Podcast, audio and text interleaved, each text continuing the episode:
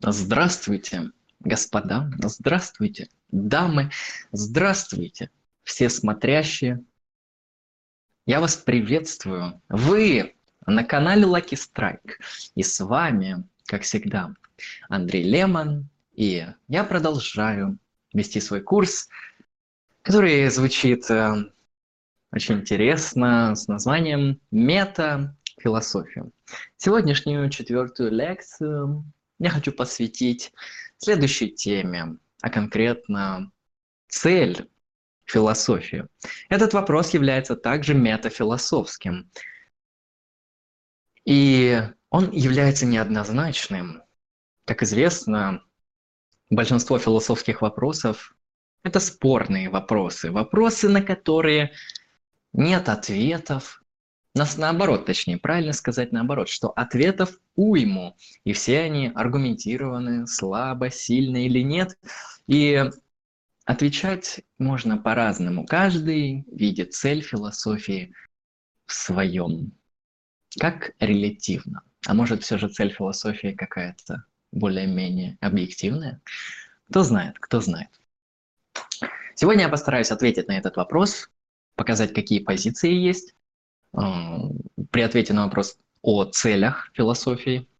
И дам в конце свое видение того, как я понимаю цель философии и зачем она нужна. Вопрос о цели – это вопрос в каком-то смысле прагматический. Зачем какое-то явление существует? Для чего? Что оно дает? Возможно, будет позиция о том, что философия вообще не имеет цели. И такое бывает. Сделаю небольшой экскурс назад и попробуем вспомнить, с чего мы начинали и как мы пришли вообще к тому, что задаемся вопросом о цели философии. Курс метафилософия, он посвящен, как известно, рассмотрению того, что такое философия. То есть это философия, которая смотрит на саму себя, отвечает на вопросы, зачем я нужна, что я такое и что я из себя представляю. Да, метафилософия – это философия философии. Или взгляд на философию как-то сверху, вне ее. Что довольно интересно. Зачем это нужно? Нужно это для того, чтобы понять вообще, что такое философия, как ее можно рассматривать, зачем ей необходимо заниматься, если необходимо, и очертить это явление, потому что люди часто вообще абсолютно не начинают с того, что отвечают на метафилософские вопросы, обычно сразу идут вперед по истории философии и по философским позициям. Да, они, может быть, их понимают, возможно, они им даже нравятся, но вот этот вопрос о том, что такое философия, хотя бы конкретно для этих лиц, которые ее изучают, а, встает довольно поздно, и даже философы, которые уже много лет занимаются философией, они могут встать в тупик, когда у них спросят, э, зачем эта философия. Они на это не ответили, потому что им просто было по кайфу, они ее делали, делали, делали, и норм. Поэтому, на мой взгляд, философию нужно начинать с того, чтобы определить, что такое философия, зачем она нужна и что она из себя представляет. Поэтому метафилософия. Хорошо, именно в первой лекции мы с этого и начали, что описали понятия философии, то, как философию понимали исторически. Те или иные философы описали, что метафилософия а, представляет из себя определенную дисциплину, рассказали о том, что философия предстает в разных ипостасях и имеет в своей современности определенную структуру. Структуру также раскрыли. Таким образом, мы более-менее ответили на вопрос, что такое философия, так плюс-минус хотя бы очертили, и ее предмет, то есть какие сферы, какие отрасли, какие субдисциплины в ней имеются, на что она отвечает, что она изучает, что ей интересно. То есть рассмотрели структуру философии. Дальше мы рассмотрели во второй лекции более исторический анализ того, как понималась метафилософия, начиная от Сократа, Платона, Аристотеля, заканчивая аналитическим лагерем 20 века Расселом, Вингенштейном и Муром. Это был более исторический экскурс на проблемы философии, на понимание философии. Третья лекция была посвящена одному из интереснейших, фундаментальных, на мой взгляд, кейсов в метафилософии – это как раз-таки прогресс философии. Там мы рассмотрели, а возможно ли экстраполировать понятие прогресса в научном его понимании на философию. И как мы убедились, что это не совсем верно, и философия, она не поддается критериям, которые поддаются наукам. То есть философия это нечто иное, нежели науки. Науки, прошу напомнить, используются в смысле science. И мы в конце третьей лекции пришли к выводу, что философия имеет иные цели. То есть мы охарактеризовали проблематику, что это не наука, поэтому она имеет иные цели. И а, описали философию как концептуальный анализ понятий.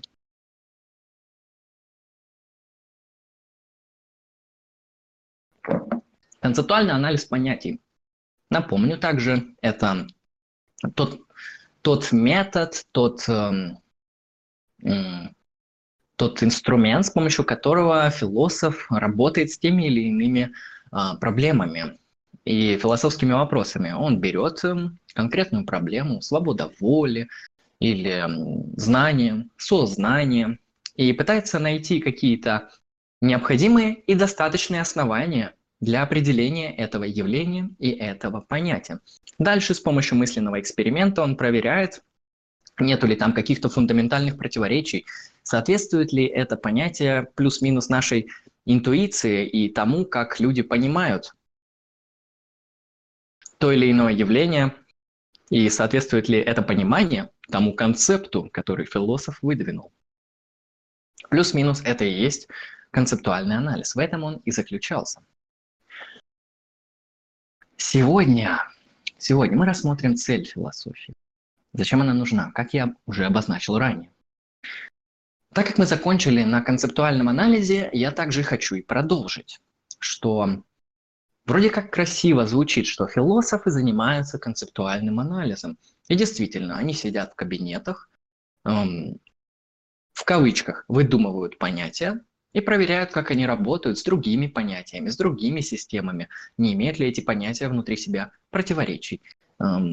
Кстати, это тот случай, когда понятия и определения могут быть ложными. Если они внутри себя содержат противоречия, значит они ложные.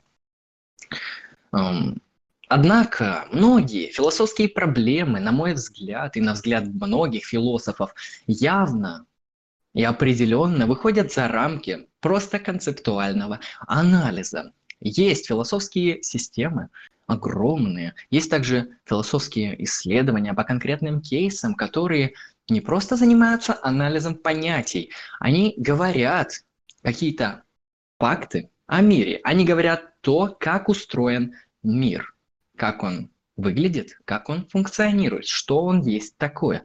Именно этот момент, эту область философии можно было не заметить, когда философы не просто анализируют понятия, а когда философы говорят о том, как устроен мир. Множество случаев, когда философы просто выходят за рамки анализа понятий. Например, анализ понятия «призрак», поиск достаточных и необходимых условий данного понятия э, многим абсолютно не интересен, потому что неизвестно, существует эта сущность или нет. Однако, в то же самое время мы заинтересованы в анализе понятия причинности, потому что мы думаем, наша практика жизни устроена так, все наши телодвижения, можно сказать, наш опыт, он структурируется так, что мы считаем, что причинно-следственная связь является частью мира. По крайней мере, большинство людей в обыденном опыте. Действительно мы считаем, что причинность – это некоторое неотъемлемое свойство мира, которое мы наблюдаем, которое влияет на наши поступки, которое определяет наше мышление. это причинность. И анализ понятия причинности уже более интересен, чем анализ понятия призрака, потому что причинность, как мы думаем, действительно есть. Философы действительно и правда говоря используют концептуальный анализ. Как мы показали, это очень крутая мощная вещь, которая помогает работать и решать те или иные философские вопросы и задачи. Однако это выступает лишь методом, некоторым инструментом, но не обязательно целью философии. И, возможно, философия этим, как мы видим, не ограничивается. Также, сейчас проведу красивую аналогию, как астрономы используют телескопы для наблюдения за Вселенной, но астрономия, она не про телескопы, а телескопы им нужны лишь как метод для изучения небесных тел и небесных явлений. Поэтому проблема на самом деле поставлена серьезно. Происходит так называемая подмена, когда метод и инструмент философии выдается за ее цель. И действительно, если мы посмотрим, то концептуальный анализ – это великолепнейший, мощнейший метод, который позволяет нам прояснять, разбираться отсеивать качественные и некачественные теории, системы, понятия, концепта. И это отличнейший метод. Однако этот метод выставляется как цель философии. Какой-то момент происходит то, что мы называем софизм. Метод выдается за тождественные цели философии. Но, как мы знаем, методы они не тождественны поставленным целям. Это абсолютно разные вещи. И методы как раз-таки нужны для того, чтобы цели достигать. Проблема обозначена. Как мы увидели, концептуальный анализ – это не цель философии, однако прекрасный метод. Встает у нас также проблема того, что невозможно часто бывает найти необходимых и достаточных условий для тех или иных концептов и понятий. И действительно, на каждый концепт всегда можно найти какой-то контрпример, потому что концепции невозможно определить через их необходимые и достаточные условия. Это бывает очень часто. И могу сказать, что некоторые концепции действительно поддаются тому, что можно назвать эм, находка их достаточных и необходимых условий. Однако всегда можно найти какой-то контрпример или ситуацию, в которой данный концепт не работает. И тогда мы поймем, что необходимых и достаточных условий найти в конечном исходе уже невозможно.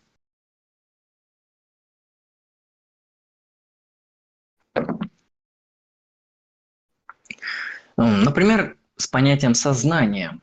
Раньше было довольно все просто. Сознанием считалась некоторая наша нематериальная душа. В принципе, на этом ее достаточные и необходимые условия заканчивались. То есть говорилось, что это некоторая сущность человека, которая нематериальна, и все. Но сейчас современная философия сознания, она просто бьется и существует очень много теорий, которые просто не могут дать полноценное описание тому, что такое сознание. Они не могут его определить так, чтобы выделить необходимые достаточные условия, чтобы в конце просто уже наконец-то поставить точку и сказать, вот это именно есть сознание. Всегда то или иное определение является неопределенным. Как это парадоксально не звучит, но определяя сознание, мы вводим в это определение чаще всего критерий того, что функции сознания или то, как может быть представлено сознание, что такое сознание. Этот перечень может быть открытым, то есть это определение с открытым перечнем, которое не имеет достаточных и необходимых условий, что довольно интересно, потому что определение это что-то, что определяет, определяет границы, ставит точку, выделяет один объект сущего из других объектов сущего. С сознанием все сложно. И не только с сознанием. Огромное количество философских проблем, да и не только. В принципе, могут быть и абсолютно бытовые проблемы, когда мы не можем найти дискурсивное, рациональное определение. Мы не можем объяснить те или иные достаточные и необходимые условия того или иного сущего или явления. Особенно это часто бывает в человеческих взаимоотношениях, где часто просто все строится на некоторой интуиции, на некоторой привычке, практике, опыте, но никак не на рациональном дискурсе. А когда мы пытаемся рационализировать, оформить в рамки дискурса то, что мы имеем, у нас возникают проблемы, и многие феномены человеческой жизни, бытовой жизни, обыденной жизни просто не поддаются полноценному концептуальному анализу. Это не значит, что нам необходимо отказываться от концептуального анализа. Так или иначе, он нам помогает и определяет проблему. Однако нужно заранее понимать, что окончательный, чистый, рабочий ответ, который не будет содержать в себе проблем, мы не получим. Возможно, что какое-то понятие хоть и будет содержать в себе проблемы, но эти проблемы могут быть на тот момент времени или не обнаружены, или эти проблемы могут не считаться проблемами, на них могут закрывать глаза и говорить, ну и так нормально, а в чем проблема-то? А, и так или иначе, именно вот эта особенность человеческого мышления, а также особенность моды, которая находится в академиях, позволяет тем или иным концептам все еще оставаться и существовать. То есть даже имея проблемы, они продолжают функционировать, они имеют своих защитников и они имеют те или иные аргументы. Отвечая на вопрос о концепции свободной воли, нам совсем не кажется, что можно хорошо ответить на данный вопрос, просто сидя в кабинете. Это я привожу пример по поводу концептуального анализа. Просто создав определение и проверив его мысленным экспериментом, вы не ответите на данный вопрос. Вы не сможете дать полноценный ответ на эту проблему о том, что такое свободная воля. А что же вам нужно сделать? Этот вопрос, который я сейчас ставлю, эм, философы поставили в начале 21 века, в конце 20 -го. И появилась такая интереснейшая область философии, которая называется экспериментальная философия. Как звучит необычно, действительно, философия и эксперименты. Ведь экспериментами у нас занимаются эмпирические науки. Причем бы здесь казалась философия. Как это вообще получилось? Сейчас я объясню.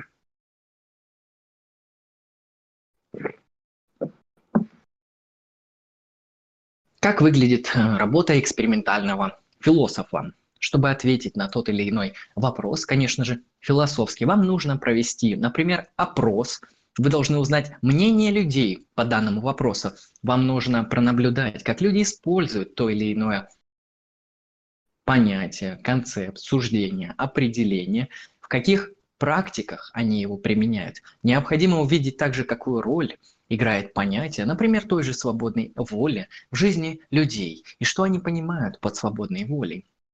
И чем занимается таким образом экспериментальный философ? Он идет, можно сказать, в массы, он обращается к народу с философскими вопросами и спрашивает их, а что вы имеете в виду, когда в своей жизни используете понятие сознания или свободной воли, или абстрактных понятий и так далее.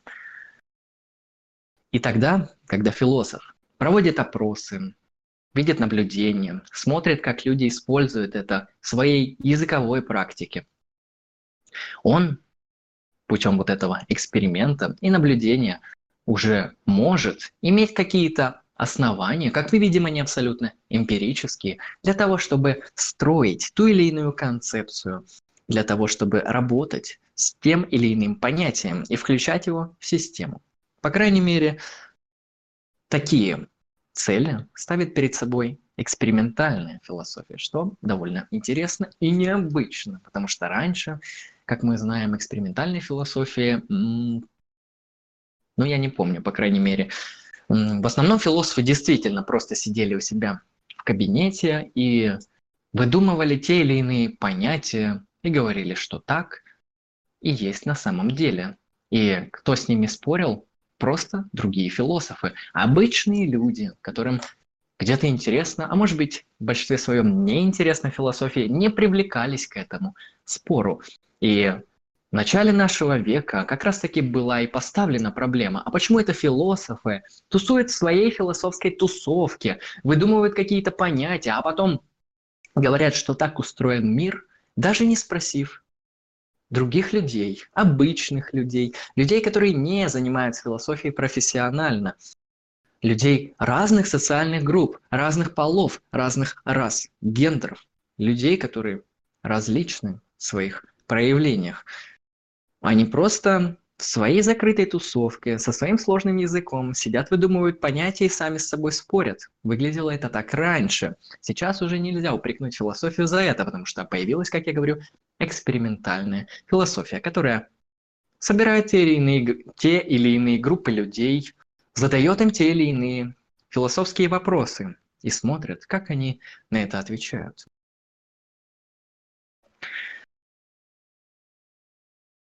Возможен следующий взгляд на цель философии. Как же философия может нам еще представать? Что оно из себя может такое интересное выдать? Зачем она может быть нам нужна? Какую цель еще может нам предоставить философия? И следующий ответ заключается в рассмотрении и разработке различных теорий. Философия включает в себя таким образом исследование теоретических возможностей.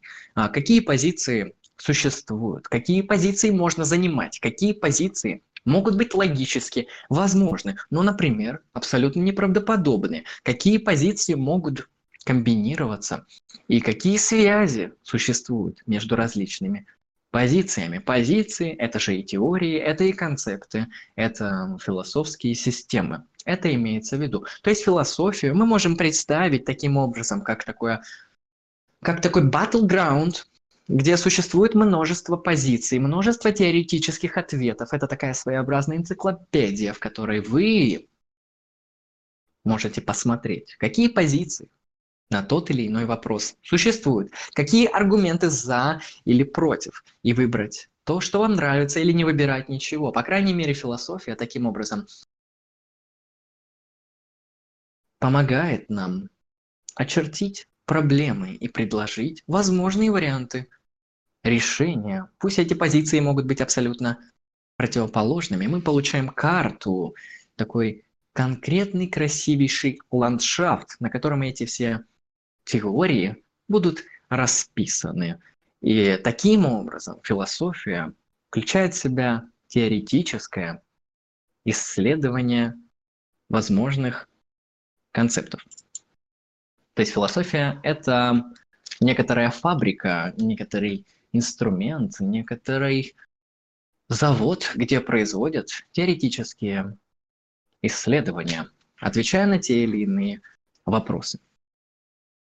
И таким образом философия нужна для построения определенного, как я сказал, концептуального пространства возможных теорий. Философия таким образом представляет карту теорий, и философия пытается сгенерировать как можно больше различных теорий. Философы, конечно, не смогут договориться при ответе на те или иные вопросы. У них будут просто фундаментальнейшие, эм, фундаментальнейшие разногласия отличные взгляды и разные аргументы. Договориться они явно не смогут. Это нас возвращает к тому, о чем я говорил ранее, к консенсусу философии. Однако философия раскроет нам теоретический ландшафт, что поможет улучшить понимание области исследования, прогресс таким образом. И цель философии, исходя из данной позиции, заключается в создании и исследовании различных теорий. Как это звучит красиво, на мой взгляд.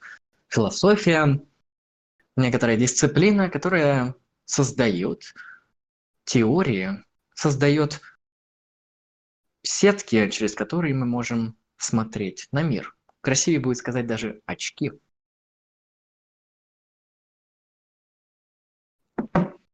Давайте приведем несколько примеров для того, чтобы вы поняли, что значит создавать огромное количество позиций.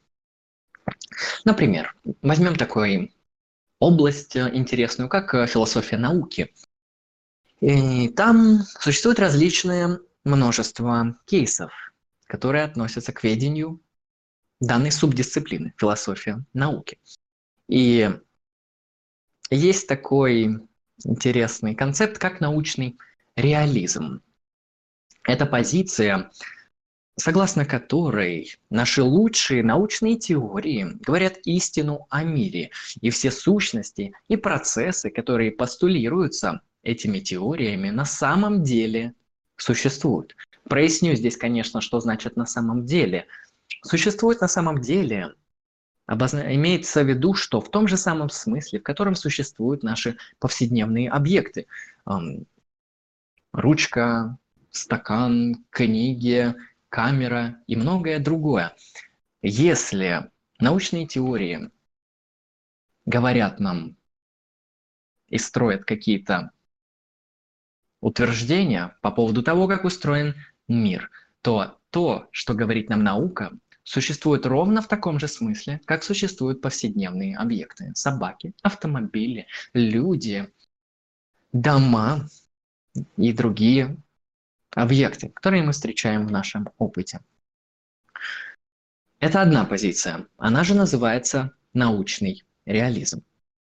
Вторая позиция, абсолютно ей противоположная, стоящая на другой стороне и защищаемая другими философами.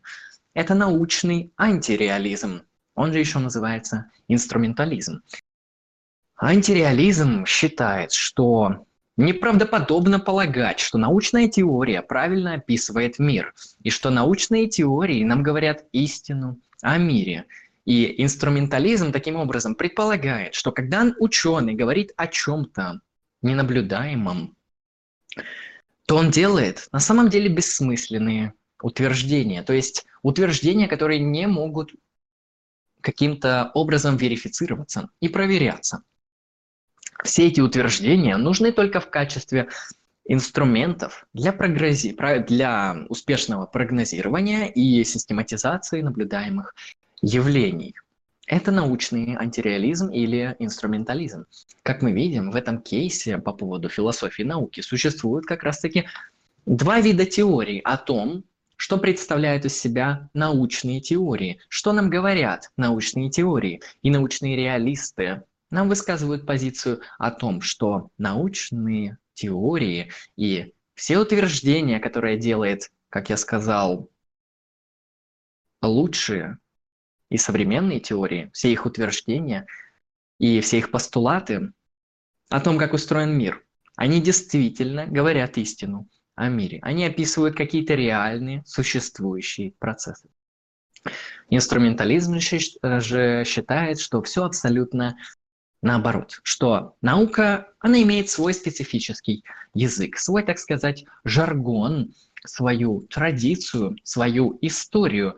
И в науке принято те или иные явления, которые не поддаются феноменальному наблюдению, эм, описывать теми или иными словами, потому что теория предполагает, что она состоит из различного множества элементов, и, как мы знаем, все теории развивались исторически. Иногда малое количество времени, времени, иногда несколько веков. И поэтому те или, или иные теории нагружены, нагромождены языком.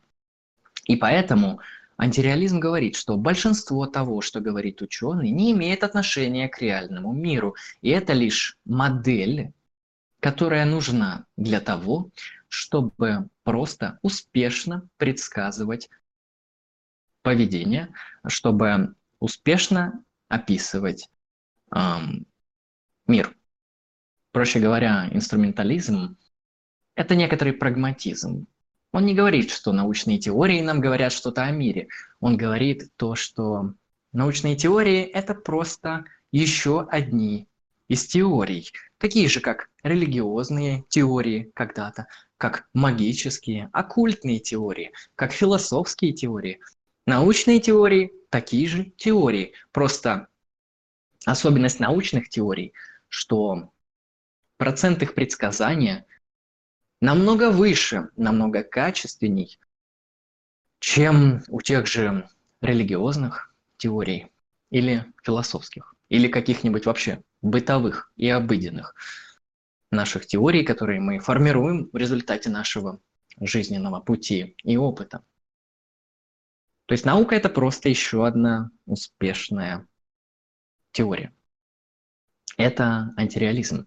И как видим, философия здесь нужна для того, чтобы эти позиции, во-первых, сформулировать, во-вторых, описать, в-третьих, предоставить те или иные аргументы за и против. И это поле теорий в том или ином вопросе, в том или ином кейсе может быть широкое и максимально огромное. И философия как раз-таки нужна для того, чтобы нам создать максимум теорий, которые показывают проблематику теоретического исследования, которая смотрит на то или, или иное явление с разных сторон. И это только кейс из философии науки. Давайте еще посмотрим, что нам может предоставить этика. Например, нормативная этика, утилитаризм и этика добродетели.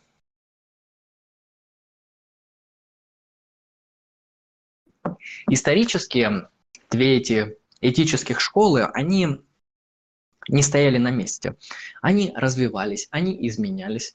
И можно говорить, что если мы возьмем утилитаризм, то долгое время он на самом деле изменялся и эволюционировал.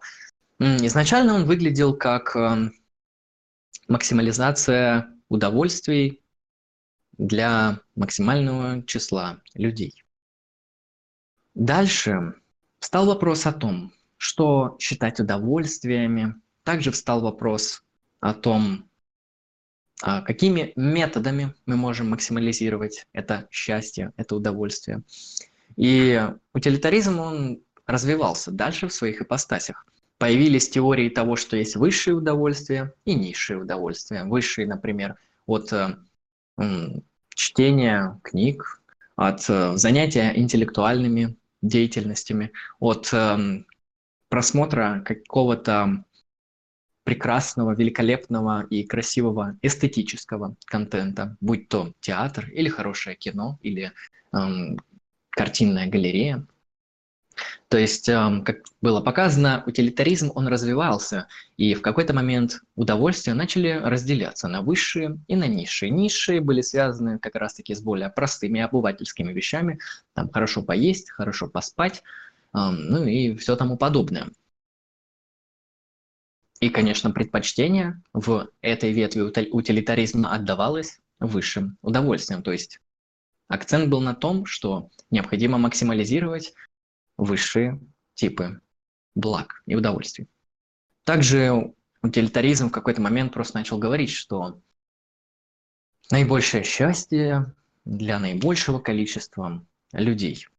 И, как мы видим, только в одной этической теории, утилитаризме, уже много видов и подвидов, а также ответов на то, что такое счастье и как нам необходимо правильно поступать. Что значит максимализация счастья? Как сделать людей счастливыми в большем количестве? И что значит это большее количество? Где оно заканчивается? Заканчивается ли оно границами государств? Или оно заканчивается всеобщим планетарным масштабом. А в это счастье входят только люди, а может быть э, животные, растения и окружающая среда тоже должны входить в эту теорию. Как видно, утилитаризм внутри себя широк и разнообразен, и тоже предоставляет нам на этическом поле, в этическом пространстве, в нормативном, то, как мы можем взглянуть на проблему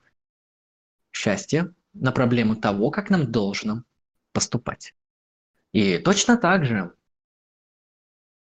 этика добродетелей, которая начинается с Платона, развивается Аристотелем, она имеет историческое измерение. И если она начинается в античности, то в какой-то момент в новое время они надолго забывают. Хотя ее актуальностью даже сложно померить веками. Если брать этику Аристотеля, то действительно она появилась в античности, однако все средневековье строило свои этические концепции на этике как раз-таки Аристотеля, конечно, синтезируя ее с христианством и дополняя ее христианской мыслью. Но в какой-то момент, особенно в новое время, как я говорю, Аристотель отошел на задний план, и про него забыли, появились новые этические концепции. Но этика добродетелей получила свой новый рывок, новое развитие, новое дыхание в 20 веке. Алистер Макентайр, один из представителей современной этики добродетели, является аристотеликом в каком-то смысле, хотя он развивает теорию Аристотеля, он дорабатывает теорию Аристотеля, он смотрит, какие плюсы у этики добродетелей. И как мы видим, этика добродетелей внутри себя также терпела, претерпевала изменения. Если античная этика включала определенное количество добродетелей, у Платона их было четыре, у Аристотеля намного больше, и появлялся принцип золотой середины, по которому ты можешь отделять добродетельные деяния от недобродетельных деяний и качеств личности. Дальше христианская мысль дополнена, дополнила этику добродетелей еще тремя добродетелями, как вера, надежда и любовь. Любовь как милосердие, как агапы. Как мы видим, даже внутри этой тоже этической теории также мы наблюдаем много ее ипостасей. Она развивалась, она изменялась, принципы какие-то ставились под сомнение, где-то вводились новые. И развитие мы можем видеть э, наиболее наглядно. Особенно в 20 веке, когда этика добродетелей выходит на первый план как критика этики утилитарной, утилитаристской, как этики консеквенциалистской и этики деонтологической, кантианской этики. И это только в области этики. Как мы видим же, я опять показываю, что количество теорий, которые нам предоставляет философия, огромное, и их просто вот, ну, по пальцам явно вы их не посчитаете. Только в сфере философии науки и сфере этики их можно насчитать уже более 10, а на самом деле их, я уверен, безграничное множество. И таким образом мы генерируем различные виды теорий и распространяем их. И именно в этом заключается цель и прогресс философии. Какая красивая позиция. Да, не так ли? Возможно, кто-то ее придерживается. Возможно, кто-то видит философию именно такой, как э, почвой для того, чтобы рисовать на ней множество теорий, создавать карту, энциклопедию, перечисляющую те или иные системы, концепты и варианты ответов на те или иные философские вопросы. Мне тоже нравится эта теория. Она прекрасна. За исключением одного «но».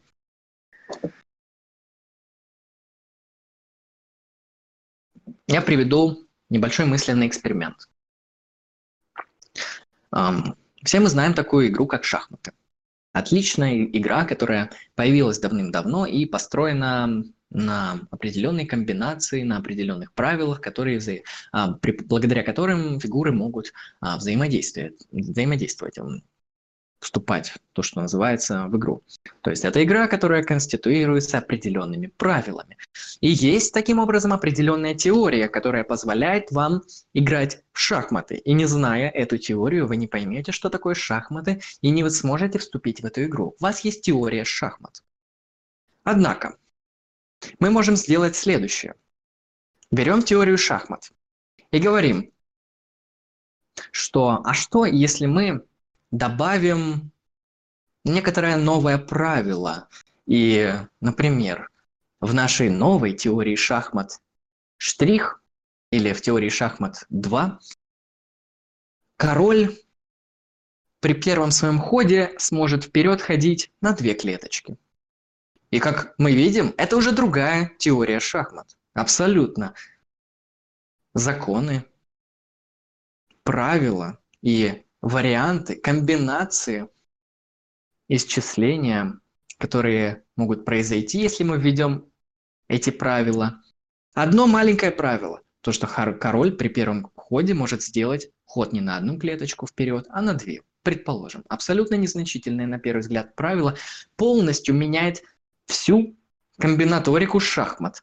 Изменяет вообще огромное количество возможных вариантов исхода. Изменяет правила игры. И это уже действительно абсолютно другая теория. Теория 2. Теория шахматов 2. И как мы видим, что мы сделали? Мы создали новую теорию. Новую теорию шахмат. Как красиво, как круто. Скажете вы? Нет, не скажете. Знаете почему? Потому что мы сделали какую-то бесполезную дичь. Произошла какая-то лишняя интеллектуальная и вычислительная операция. Зачем мы добавили еще одно правило? Ну да, мы создали новую теорию. Что нам это дает? Мы не продвинулись дальше. И дело в том, что вот таких вот теорий бесполезных, которые отличаются одним, одним правилом, можно сделать просто безграничное множество. Миллиарды миллиардов. Ну, действительно, бесконечно можно добавлять по одному правилу. И зачем я это все говорю? Этот мысленный эксперимент нужен для того, чтобы понять, что философия на самом деле это не поле, на котором вы можете рисовать бесконечное количество теорий. Потому что, да, вы можете взять какую-то теорию, тот же научный реализм, и дописать к нему одно предложение. Сказать, научные теории говорят нам истину о мире за исключением случаев x1. Потом добавить за исключением случаев x2, x3 и x бесконечность. И мы действительно плодим огромное количество теорий. Но э, в этом ли задача философии? А в этом ли цель философии? Зачем мы создаем еще одну теорию шахмат? Два. Если есть классические шахматы. То есть это просто бесполезное занятие. Бесполезное в плохом смысле этого слова. Оно не нужно. Оно ничего не дает. Вы не продвигаетесь в ответе на вопрос. Вы не отвечаете на проблему. Именно поэтому философия не может, на мой взгляд, и это фундаментально важно, выступать просто как некоторая энциклопедия, как некоторое поле, на котором существует огромное количество теорий, потому что эти теории, если мы поставим именно такую цель философии, будут плодиться бесконечно и отличаться друг от друга одним процентом, двумя процентами, одним предложением, а может двумя предложениями. И кому это нужно? Разве за этим люди приходят в философию? Разве это интересует людей философии? Конечно, иметь красивую карту, иметь красивую энциклопедию, в которой вы можете прочитать, какие теории, какие взгляды на ту или иную проблему бывают, это полезно, это интересно. Но если вы поставите такую цель, то вы попадете в очень плохую ситуацию, когда философы будут создавать огромное количество теорий, абсолютно, вот абсолютно бесполезных, так же, как в мысленном эксперименте с шахматами. Зачем нам шахматы с измененными правилами игры, причем настолько незначительными. Что нам это дало? Вот так вот. Я раскрыл позицию о цели философии как о некотором теоретическом ландшафте различных теорий. Теперь мы перейдем к следующей позиции. Она звучит метафорически, хотя ничего особого в этой метафоричности нету. Это действительно позиция, которая наблюдается в истории. И на первый взгляд кажется, что ну, действительно, философия именно это из себя представляет. И именно в этом заключается цель философии. По крайней мере, посмотрите на историю философии. О чем же я говорю? Я говорю о том выражении, что философия – матерь всех наук царица цариц, наука наук. Неправильно сказал. Царица наук и королева искусств. Ну, вы, вы поняли. В общем, э, философия – мать всех наук. Возможно, вы слышали это утверждение.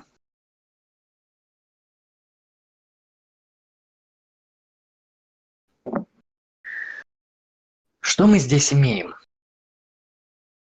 Данный взгляд на цель философии называется следующим образом. Философия как инкубатор для наук. Поэтому слово инкубатор здесь будет использоваться именно в этом смысле, как мать. Мать, инкубатор. Ну, ладно. Мы против сексизма, но в данном случае получилась такая оплошность. Хорошо, продолжим. Философия имеет дело с проблемами, которые пока что недоступны для эмпирических испытаний. И цель философии состоит в том, чтобы понять эти проблемы таким образом, чтобы мы могли применять эмпирические методы для решения тех или иных проблем. Звучит неплохо, действительно. То есть философия исследует какой-то объект. На протяжении всей истории философии мы видим, что да, действительно, философия создает в каком-то смысле проблемы, ну или открывает их, и отвечает на них так или иначе. И как только появляется возможность той или иной науки, той или иной технологии исследовать данную предметную область с помощью эмпирических методов, сразу появляется новая наука. А что, разве не так? История философии нам показывает, что многие вопросы, например, вопросы пространства и времени – изначально решались именно философами, потому что, например, даже тот же самый Аристотель изучал, как движутся небесные тела, как устроены животные, что такое пространство и время. У него целый трактат, который называется «Физика», посвящен этому. Философ Аристотель изначально отвечал на вопросы, которыми сейчас занимается исключительно физика. Но потом, как мы видим, эти вопросы стали относиться к областям науки. И это связано не только с физикой. Например, вопросы биологии, как я уже сказал, Аристотель выработал огромное исследование, причем эмпирическое, по поводу животных. И не только Аристотель. Многие философы занимались вопросами биологии. Э, что такое жизнь, э, как она представлена, какие виды жизни мы можем иметь. Все эти вопросы биологии исследовались в лоне натурфилософии пока в какой-то момент не появилась отдельная наука биология, которая имеет свои эмпирические методы для изучения тех или иных проблем. Также Вопросы сознания. Актуальная тема на сегодня. А, вы можете сказать, а как же так, э, если сознание до сих пор исследуется в лоне философии? Но действительно, мы можем сейчас наблюдать такую тенденцию, что когнитивные исследования все больше и больше переходят в область каких-то конкретных эмпирических наук будь то психология, будь то морфология, э, не знаю, биология, которая изучает э, морфологию, химию, э, структуру мозга. Это все вопросы, которые сейчас исследуются эмпирическими науками. И изначально вопросы сознания, конечно, были исключительно в лоне философии. Да и сейчас философия сознания имеет яркие бушующие споры – Однако все больше и больше вопросов мы относим к ведению тех или иных эмпирических наук, к ведению какой-нибудь экспериментальной психологии, к ведению, как я уже сказал, любых наук, которые изучают мозг, гормональные системы, которые влияют на наше поведение, на все эти элементы, которыми мы можем назвать обладает сознательный человек, будь то вменяемость, сонливость, радость, там что угодно. Речь, нейро, э, как она называется, наука, которая изучает то, как мозг работает с языком, а, нейролингвистика и подобные науки. Все они по чуть-чуть берут на себя исследование эмпирическое вопросов сознания, которые изначально находились в лоне философии. Также Вопросы, например, связанные с логикой. Как известно, логика изначально была как раз-таки исключительно в лоне философии. Логику в ее ну, более-менее изначальном виде, не пропозициональную, не формальную, изобрел Аристотель. Дальше появились философы Фреги, Рассел, другие математики, которые начали изучать логику именно с философских позиций, еще более глубоко. И появилась уже отдельная дисциплина, как логика. И действительно, сейчас логика – это отдельный предмет который, по-моему, даже не то, что к сфере философии не относится, он и к сфере математики не относится, это вот отдельная теперь уже дисциплина. Логика. Как видим, логика тоже изначально вышла из-под крыла философии. Также общественные науки, социология вышла из-под лона философии, потому что первые социологи, Конт, тот же самый Маркс, э, которые рассматривали общество с той или иной позиции, они были у нас, как мы видим, философами.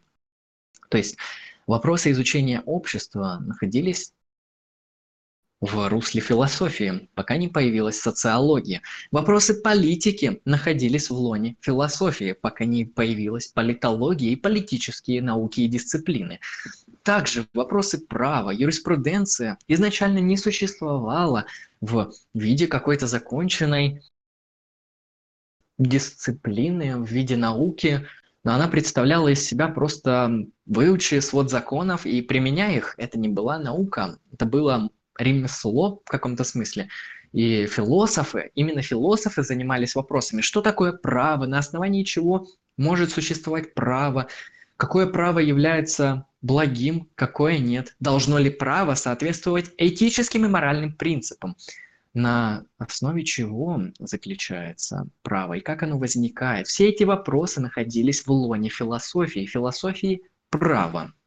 А сейчас мы все прекрасно знаем, что есть юридические факультеты, что есть наука, юриспруденция, которая изучает право. И также с многими, с огромным количеством наук, Философия создает основу для науки, ставит проблемы, вырабатывает методы, и когда появляется возможность науки отпочковаться от философии и уже существовать самостоятельно, именно это и происходит. Поэтому, кстати, философия имеет так много противников со стороны науки, потому что когда мы видим такой процесс, что вот философия работает над своими проблемами, потом хоп, отпочковывается наука, которая показывает невероятный успех, потому что она имеет эмпирические методы. Как мы знаем, эмпирические науки намного более успешны в своих предсказаниях. И из-за этого, из-за этого Наука и ее успехи создают некоторую иллюзию провала философии. Вот, мол, смотрите, вот наша физика э, говорит нам о том, как устроены небесные тела, как работает пространство и время. Наша биология показывает, что такое гены, что такое виды, э, как работают те или иные биологические системы в человеке. Та же химия говорит нам о том, как молекулы, как вещества взаимодействуют, что они из себя представляют и так далее. И все это эмпирически исследуется, показывается и прогнозируется. И на фоне этого философия выглядит довольно жалко, потому что философия ничего это не может предоставить. И успех науки, он затмевает ту роль философии, которая была сыграна перед тем, как эти науки вообще появились. Философия дала возможность появления этих наук. Она создала, как я сказал, почву и методологию, поставила проблемы, вопросы. И затем уже, как только появились технологии, или возможности исследовать то или иное явление эмпирическим образом, появляется наука, появляется science. Какая тоже интересная позиция, я думаю, многие ее придерживаются, о том, что, ну, если философия – это не просто болтология, то, по крайней мере, это такой интересный инкубатор для науки. И то, что философия действительно создает множество научных дисциплин, и нужна она ну, для этого, либо зачем она нужна вообще. То есть философия – это матерь наук. Что с этой позицией не так? Какая красота, какую эстетику мы видим в этой позиции? Какое историческое подкрепление мы видим в этой позиции? Действительно. И на первый взгляд даже кажется, что и возражать здесь не нужно. И любой возражающий будет просто выглядеть глупцом или нездравомыслящим человеком, Зачем вы отрицаете какие-то очевидные вещи? Давайте попробуем все же встать на сторону глупца и возразить данной позиции. А почему это философия не матерь всех наук. И почему эта позиция может быть не такой уж и однозначной при ответе на вопрос о том, какова цель философии. Какие проблемы существуют в этой позиции? Почему философия как инкубатор для наук не совершенна? Во-первых, термин «наука», понятие «наука», science имеется в виду, был введен в употребление только примерно в XIX веке, в 1800 каком-то году. И до этого все ученые в разных областях назывались просто натурфилософами. Поэтому в прошлом не было никакого различия между философом и ученым. Также, также стоит проблема того, что философия, как мы ее понимаем сегодня, то есть определенное академическое исследование с рецензируемыми журналами, университетскими курсами, с определенными стандартами оценки знаний и проверок, тоже появилась, как ни странно, в XIX веке. И Философия, так как мы ее понимаем сегодня и сейчас, не существовала до XIX века. Так же, как и science, как и наука, как мы ее понимаем сейчас, не существовала до XIX века. Это верно для научных дисциплин и для философских дисциплин. Дисциплины и их строгое разделение по определенным предметным областям, все вот это – это разграничение, это аналитическое действие появилось совсем недавно в том виде, в которых мы это знаем сегодня. Поэтому мы не можем ни в каком виде использовать исторические доказательства, потому что в прошлом данного различия не проводилось. И поэтому все вот эти наши как оказывается, спекуляции о том, что, ну, смотрите, от философии отпочковывается это, это и это, они спекулятивные, они не обоснованы, они ничего не значат. Они в каком-то смысле даже ложны. Не в каком-то смысле, а определенно ложны. Потому что то понимание науки и то понимание философии сложилось совершенно недавно. И вообще нет никакой возможности экстраполировать эту проблему, это понимание философии как науки наук на то, что существовало до XIX века, потому что философия, наука и исследования в этих областях не различались. Ученый мог быть философом, философ мог быть ученым. Не было такого жесткого аналитического различия, потому что не было науки в ее институциализированном виде, не было философии в таком же ее виде. Еще одна проблема с инкубатором для наук – Дело в том, что философия 20 и философия 21 века не всегда вообще-то является инкубатором для наук. Дело в том, что если мы говорим, что философия – матерь всех наук, то как мы можем, например, описать такую проблему, такую науку, как астробиология? Да, действительно, это такая наука, которая изучает жизнь на других планетах. Дело в том, что философы вообще-то не занимались этой проблемой в 20 веке и в 21 веке, когда эта наука появилась, когда эта наука зародилась и развилась. Однако, как мы видим, наука астробиология есть, но она не возникла из лоны философии. И вообще, по поводу астробиологии, участие и сотрудничество с философией эта наука абсолютно никакого не имеет. Но наука есть. Действительно. Как же так получается? То есть философия уже у нас не матерь всех наук и не инкубатор для всех наук.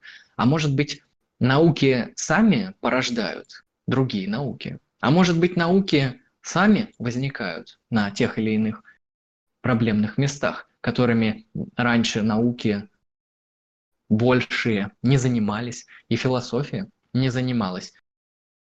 Так ли Истина, что философия – инкубатор для наук и матерь всех наук. Кажется, что нет. Пример с астробиологией это показывает. Но не только астробиология. Вы можете сказать, ну это же всего лишь один никчемный пример. Что же тут думать-то? Дело в том, что есть огромное количество научных исследований, которые отпочковываются все больше и больше от э, науки, которая раньше их включала. О чем я говорю? Например, молекулярная биология. Например, физика твердых тел. Это все отдельные науки. И современные науки, они все больше и больше дробятся. Они все больше и больше отпочковывают от себя других исследований. И часто даже в современности появляются некоторые науки, которые до их существования не имели предшественников и, можно сказать, родителей.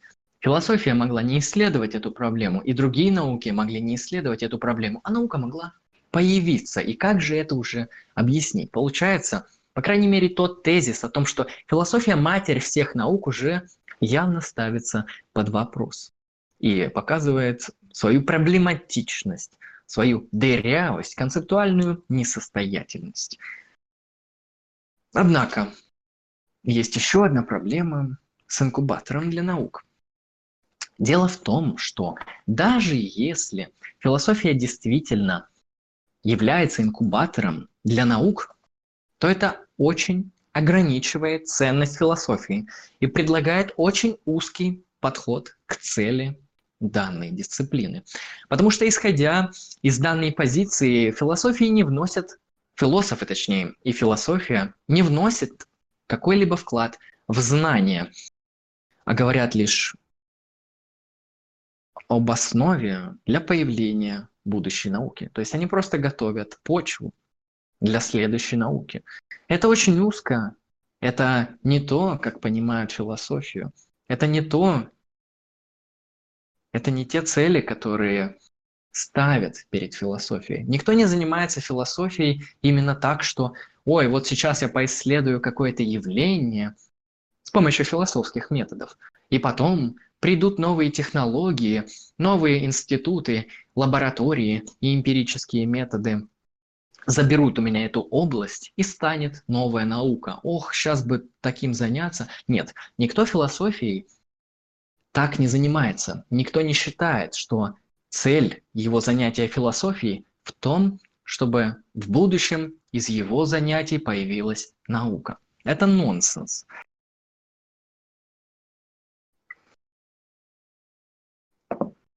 Мы смотрим на философию как на хороший способ более глубокого, более глубокого понимания мира и нашего места в этом мире. Именно за этим чаще всего приходят люди в философию. Именно это заставляет их ей заниматься. Именно в этом они видят ее некоторую романтику, когда они подходят к философии. Они думают, что как минимум философия даст им какой-то ответ, кто они такие, что представляет мир, в котором они живут, и как им вообще поступать.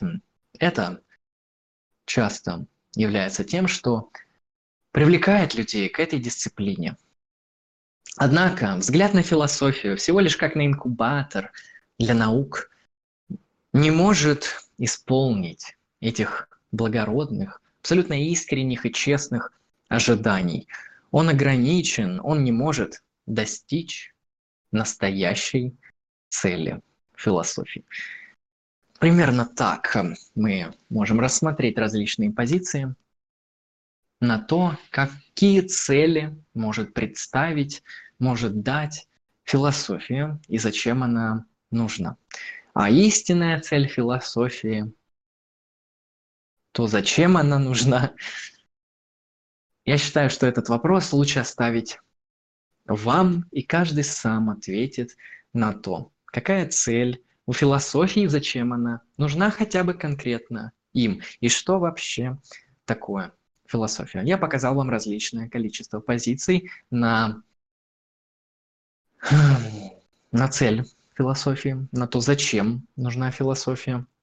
Я рассмотрел науку как инкубатор, я рассмотрел науку, ой, простите, я рассмотрел философию как мать всех наук, рассмотрел философию как э, дисциплину, которая говорит о том, как устроен мир, и э, дисциплину, которая создает некоторый теоретический ландшафт, предоставляя огромное количество различных теорий, при ответе на ту или иную проблему. Что из этого является целью философии, решать вам.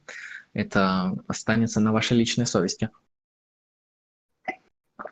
Так как мы все решаем сами, мы взрослые, ответственные, моральные люди, то я, как говорил в начале, отвечу на этот вопрос от себя. В чем я вижу цель философии? С чего бы начать? Я считаю, что философия для человека может э, выступать в разных ипостасях. То, что философия может эм, выполнять конкретные прагматические функции. Потому что цель того или иного явления предполагает его прагматическое значение, то, зачем оно нужно. Я на самом деле именно скептически отношусь к тому, что должна быть какая-то цель, но так или иначе я все равно отвечаю на этот вопрос. Моя позиция в следующем. Цель философии заключается в том, чтобы человек смог составить для себя те или иные этические и политические взгляды. Что имеется в виду? Вот у нас есть две сферы – этика и политика. Этика – это как поступать правильно, политика – как организовывать общество, какие создавать институты, какие не создавать, что такое справедливое общество. Я считаю, что философия в первую очередь нужна для того, чтобы человек мог составить себе представление о том, как ему нужно поступать. С чем это связано? Дело в том, что если раньше на этот вопрос тебе давали ответы из твоей традиции, а конкретно религия, конкретно твоя семья, конкретно те социальные ценности, которые были в этом обществе обязательны, то сейчас в эпоху такого довольно либерального мира, в эпоху секулярного мира возникает на самом деле проблема, а как мне жить? Что такое правильные поступки, как мне поступать в этой жизни и что мне нужно делать в этой жизни. Если раньше ты получал сразу ответы, и ты не мог, в принципе, думать как-то по-иному, а если мог, то ты становился чуть ли не гением, потому что все думали так, как им говорит традиция. Во многих странах, в принципе, до сих пор так, но это другой вопрос. Встает проблема. Из-за секуляризации общества на человека возлагается огромная ответственность в формировании его собственного мировоззрения. В ответе на вопрос то, кто он такой, что ему нужно делать, как ему нужно поступать, в каком обществе он хочет жить. Все эти вопросы относятся к мировоззренческим установкам. Человек должен на них отвечать сам в секулярное время. На мой взгляд, философия отлично для этого подходит. И, как я говорил, она может предстать для вас как ландшафт, как энциклопедия огромного количества а, теорий, из которой вы можете выбрать те или иные взгляды, которые вам по душе. Вы можете синтезировать те или иные взгляды. Вы можете создать новые взгляды на основе того, что вы узнаете из философии. Таким образом, философия для вас выступит как некоторое пособие для того, как вам нужно жить. Здесь я возвращаюсь к той интересной проблематике философии как образа жизни. То есть философия, на первый взгляд, нужна большинству людей, если она им действительно нужна, на ответ, э, на ответ на вопрос о том, как жить. То есть философия здесь предстает как образ жизни. Ее цель как раз-таки ответить на это. Ответить на этот вопрос непросто. Образ жизни – это понятие комплексное, оно включает в себя то, как поступать в отношении себя, то, какие ценности тебе нужно иметь, то, как относиться с другими людьми, как с ними взаимодействовать, какое этическое поведение выбирать по отношению к другим лицам, то, как вообще тебе стоит жить, как вообще жить тебе. Вот э, эти этические вопросы, на мой взгляд, философия помогает ответить.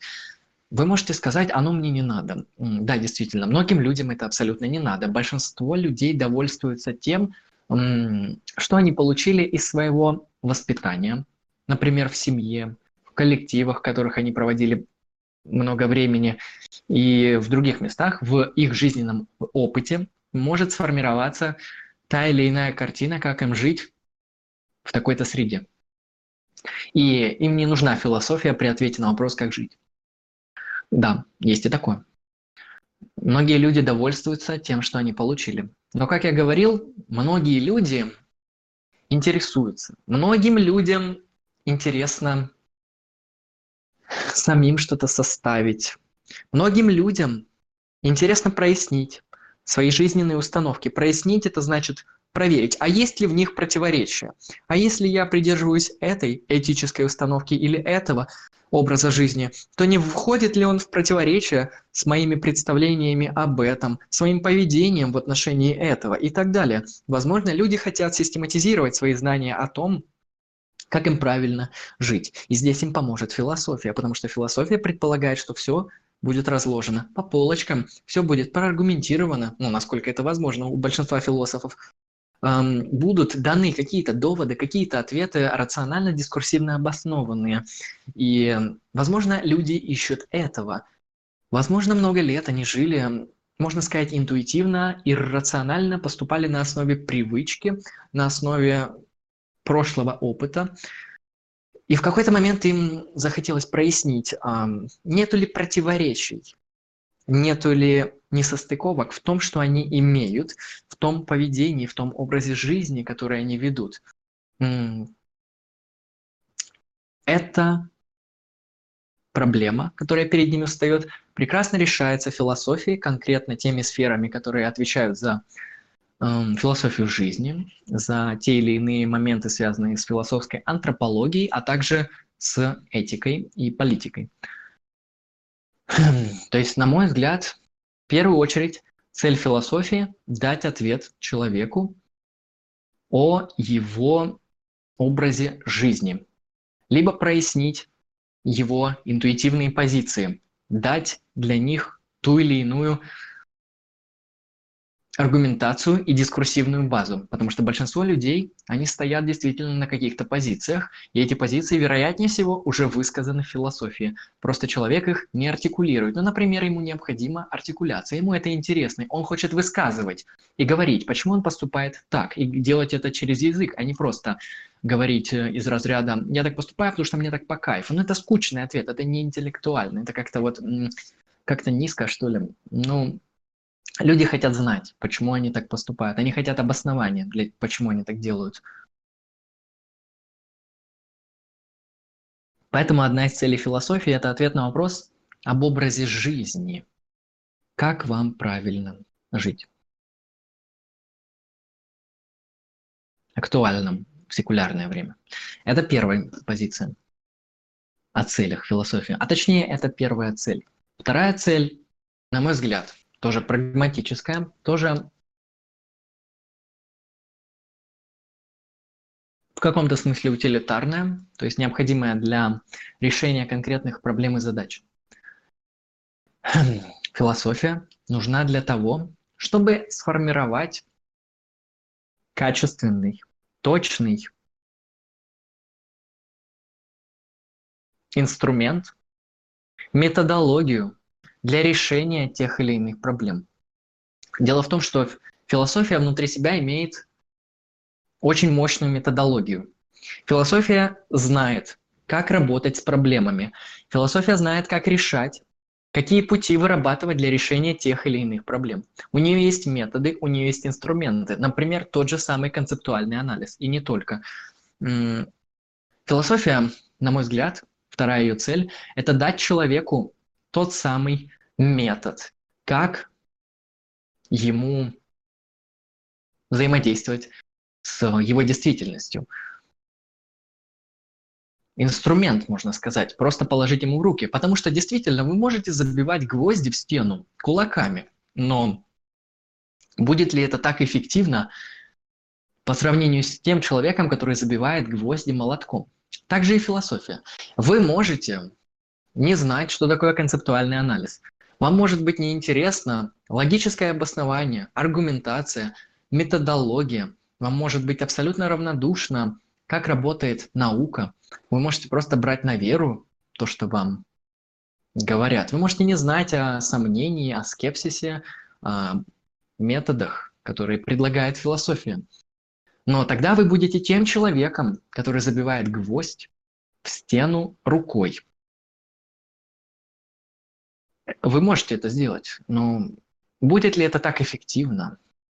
Поэтому философия, на мой взгляд, также второй целью своей имеет, кроме того, чтобы предложить человеку мировоззрение, образ жизни, ответить на его вопросы о том, кто он и как ему поступать, она также может дать вам очень мощную методологию, как работать с понятиями, как отличать истину от лжи, что такое знание. То есть она дает вам очень сильную эпистемологическую подготовку.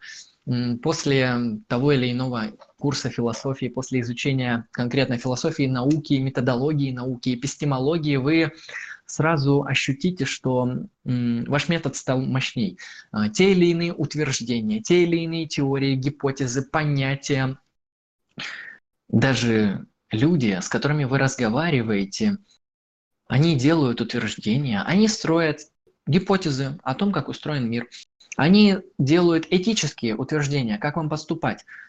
И если у вас есть методология, вы сразу все можете разложить на полочку. Вы можете найти ошибку, вы можете найти противоречие, вы можете, может быть, даже позиция оппонента стройная и великолепная и не имеет никаких противоречий, но он, например, вам ее навязывает, и здесь он пытается вывести должное по отношению к вам.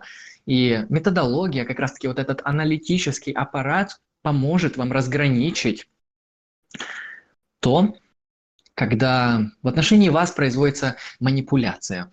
А, все мы, наверное, слышали о том, что такое критическое мышление. Так вот, критическим мышлением, этим навыком